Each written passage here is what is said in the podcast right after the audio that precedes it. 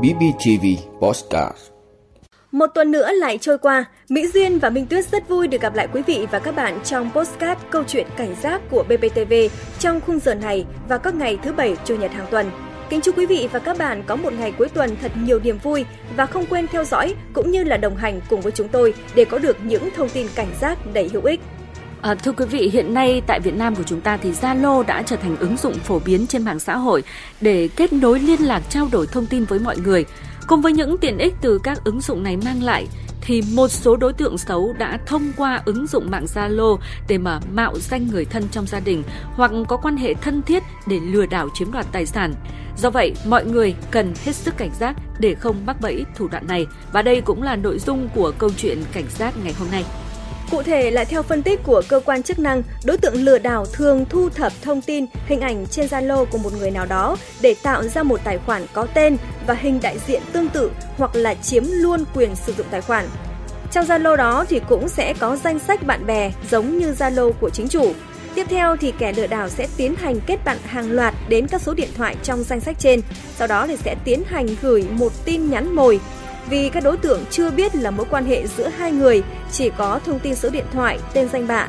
Ví dụ như tin nhắn alo hoặc alo bạn, rồi đợi phản hồi từ mục tiêu để mà xác định lại cách nói chuyện, từ đó sẽ tiến hành đóng giả nói chuyện và hỏi vay tiền.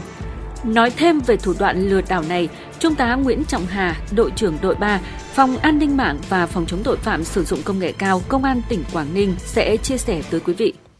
Trong cuộc sống ngày thì chúng ta có thể nhận được rất nhiều cái email hoặc truy cập vào rất nhiều các trang web khác nhau và chúng ta rất là khó có thể phân biệt được, xác định ngay cái trang web nào hoặc là cái đường link nào có thể nhiễm mã độc. Trước mắt thì có thể chúng ta không nhìn thấy cái hậu quả trực tiếp xảy ra. Tuy nhiên khi các thiết bị của chúng ta nhiễm các mã độc thì chúng ta có nguy cơ bị lọt các thông tin cá nhân và các đối tượng phạm tội có thể sẽ sử dụng các thông tin hình ảnh đó để sử dụng vào các mục đích xấu. Trong đó có cái thủ đoạn là tạo lập các video call để hoạt động lừa đảo chiếm tài sản. Cũng theo cơ quan công an, thủ đoạn lừa đảo này tuy không mới nhưng vẫn có rất nhiều người chưa cảnh giác. Một khi mà đã nhẹ dạ cả tin làm theo yêu cầu của những kẻ lừa đảo thì tài sản mất mát rất khó mà thu hồi được do mọi thông tin bọn chúng sử dụng đều là giả mạo. Cụ thể, mới đây chị NTH ở Hà Nội đã nhận được tin nhắn Zalo của đồng nghiệp nhờ vay tiền. Vì số tiền đối tượng mượn lên đến 20 triệu đồng nên chị H đã cẩn thận gọi video call để kiểm tra lại. Đầu dây bên kia bắt máy có hiện hình ảnh của chủ tài khoản, nhưng chỉ 3 đến 4 giây sau, cuộc điện thoại đã bị tắt phụt với lý do là mạng kém. À, nghĩ rằng mình đã gọi điện cho chính chủ nên là chị H đã không ngần ngại chuyển khoản luôn theo thông tin người gửi.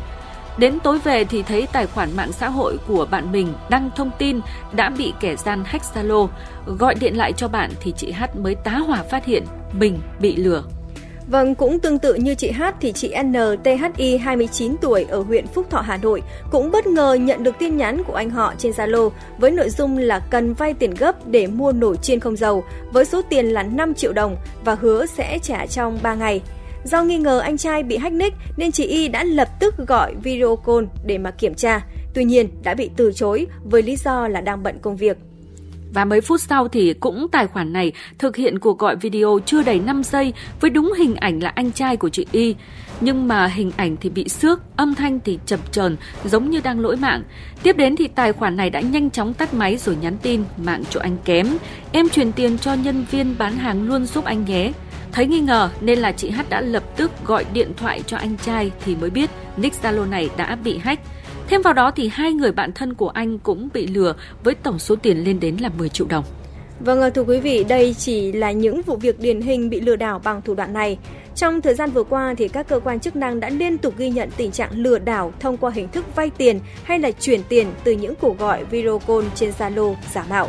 Số tiền từ vài triệu đồng cho đến vài chục triệu đồng từ sự mất cảnh giác của người dân. Một số người dùng mạng xã hội này cho hay sở dĩ kẻ xấu có thể dễ dàng lừa đảo như vậy vì khi kết bạn trên Zalo, người dùng sẽ không thấy được số điện thoại của nhau. Chính vì thế, đây có thể là kẽ hở để cho những kẻ xấu lợi dụng tiến hành lừa đảo. Vụ việc này trở nên bất thường hơn khi mà những người bị giả mạo tài khoản khẳng định những ngày gần đây họ không click vào một đường link lạ nào hay là cho ai biết về tài khoản của mình – nhiều khả năng thì những kẻ lừa đảo bằng cách nào đó đã hack được danh bạ của người dùng. Vâng, đây cũng là câu hỏi lớn về vấn đề bảo mật của người dùng và chính về phía Zalo, một trong những ứng dụng nhắn tin nhiều người dùng nhất Việt Nam hiện nay. Và đến thời điểm hiện tại thì đại diện Zalo vẫn chưa đưa ra bất cứ phản hồi hay là cảnh báo nào cho phía người dùng. Còn theo phía cơ quan công an, mạng xã hội Zalo chưa kiểm soát chặt chẽ việc khai báo thông tin cá nhân. Do đó thì xuất hiện tình trạng có hai hoặc nhiều tài khoản Zalo giống nhau về tên đăng nhập hoặc các thông tin khác. Cho nên, lợi dụng kẽ hở này, nhiều đối tượng đã giả mạo tài khoản mạng xã hội của người khác để mà thực hiện hành vi lừa đảo. Cụ thể là vào đầu tháng 3 vừa qua thì Phòng An ninh mạng và Phòng chống tội phạm sử dụng công nghệ cao đã triệu tập Lê Minh Đức 19 tuổi trú tại tỉnh Quảng Trị làm việc. Qua đấu tranh thì Đức đã khai nhận được Lê Vũ Phong 19 tuổi quê ở thị xã Quảng Trị, tỉnh Quảng Trị chỉ đạo cung cấp tài khoản ngân hàng để nhận tiền lừa đảo. Đức đã nhận 20% số tiền. Tổ công tác đã triệu tập Phong làm việc, qua đó xác định Phong là người thực hiện hành vi chiếm quyền sử dụng tài khoản Facebook Zalo của người khác rồi đi lừa đảo. Tổ công tác cũng xác định thêm được 4 đối tượng khác trong nhóm cùng thực hiện hành vi trên, đều trú ở tỉnh Quảng Trị. Nhóm này dùng thủ đoạn lập tài khoản Facebook có tên ảnh đại diện giống với bạn của tài khoản Facebook định chiếm đoạt. Sau đó thì tạo một trang web giả mạo với nội dung bình chọn tài năng nhí, gửi đường link đến tài khoản Facebook người dùng, lừa cung cấp các thông tin bao gồm là tên đăng nhập, mật khẩu và số điện thoại. Sau khi chủ tài khoản cung cấp thông tin theo yêu cầu của trang web giả mạo, thì nhóm này đăng nhập và lưu thông tin đăng nhập, sau đó sử dụng số điện thoại trên Facebook Zalo này tiếp tục tiến hành các bước chiếm quyền sử dụng tài khoản Zalo để nhắn tin lừa đảo. Lực lượng chức năng cũng cho biết từ đầu năm 2023 đến nay, hàng trăm người trên cả nước đã bị nhóm này lừa tiền. Qua rút sao kê ba tài khoản ngân hàng, tổng giao dịch chuyển tiền vào các tài khoản lên đến là gần 2 tỷ đồng. Cơ quan công an cũng đã thu giữ 10 điện thoại, 2 máy tính, 15 thẻ ngân hàng và nhiều tài liệu dữ liệu điện tử liên quan đến hành vi của nhóm này. Vâng thưa quý vị, vì vậy mà để nhận biết được tài khoản Zalo có chính chủ hay là không thì thiếu tá Nguyễn Việt Dũng, Phó đội trưởng đội 3, Phòng An ninh mạng và Phòng chống tội phạm sử dụng công nghệ cao, Công an tỉnh Quảng Ninh chia sẻ.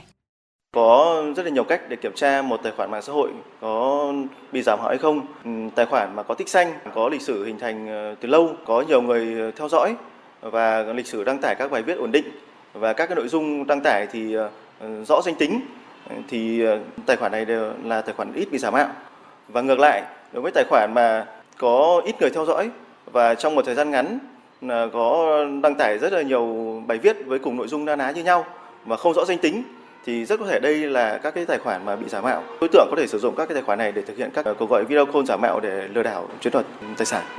Thưa quý vị, để không trở thành nạn nhân của những thủ đoạn lừa đảo trên, Trung tá Lê Quốc Hội, Phó trưởng phòng Cảnh sát Hình sự Công an tỉnh Hậu Giang và Trung tá Nguyễn Trọng Hà, đội trưởng đội 3, Phòng An ninh mạng và Phòng chống tội phạm sử dụng công nghệ cao, Công an tỉnh Quảng Ninh khuyến cáo tới người dân. Khi nhận được ờ, những cuộc gọi, ờ, tin nhắn qua mạng xã hội liên quan tới vay mượn tiền nạp tiền điện thoại hoặc là yêu cầu chuyển tiền mà không xác thực được cái chính xác cái người gọi, người nhắn tin thì bà con là cần cảnh giác, tuyệt đối là không làm theo cái hướng dẫn của họ. Cái thứ hai là khi mà cái số điện thoại mà nào đó mà bà con không còn sử dụng mà thì bà con nên xóa luôn cái là cái tài khoản trên mạng xã hội đã được đăng ký trước đây. Hoặc là thay đổi những thông tin bảo mật ờ, tài khoản Zalo bằng cái số điện thoại mới để tránh trường hợp là đối tượng là lấy cái số điện thoại cũ của mình ờ, kích hoạt để là sử dụng và nhằm thực hiện cái hành vi ờ, lừa đảo chiếm đoạt tài sản. Cái thứ ba, ờ, trường hợp mà phát hiện có người giả mạo những thông tin tài khoản của mình trên mạng xã hội thì bà con nên là thông báo cho những người thân quen của mình biết để phòng ngừa, đồng thời là báo cho cơ quan chức năng để có biện pháp ngăn chặn kịp thời. Vâng thưa quý vị, cùng với sự phát triển nhanh chóng của các trang mạng xã hội, Thời gian qua, các hình thức lừa đảo qua mạng, tội phạm lợi dụng công nghệ cao đang có xu hướng gia tăng. Các đối tượng sử dụng những thủ đoạn hòng lợi dụng đánh vào tâm lý của người dùng để lừa đảo và chiếm đoạt tài sản. Tuy hình thức chiêu trò của các đối tượng lừa đảo vay tiền của các đối tượng xấu được cảnh báo rất nhiều, nhưng với thủ đoạn ngày càng tinh vi, rất nhiều người nhẹ dạ cả tin đã dễ dàng sập bẫy.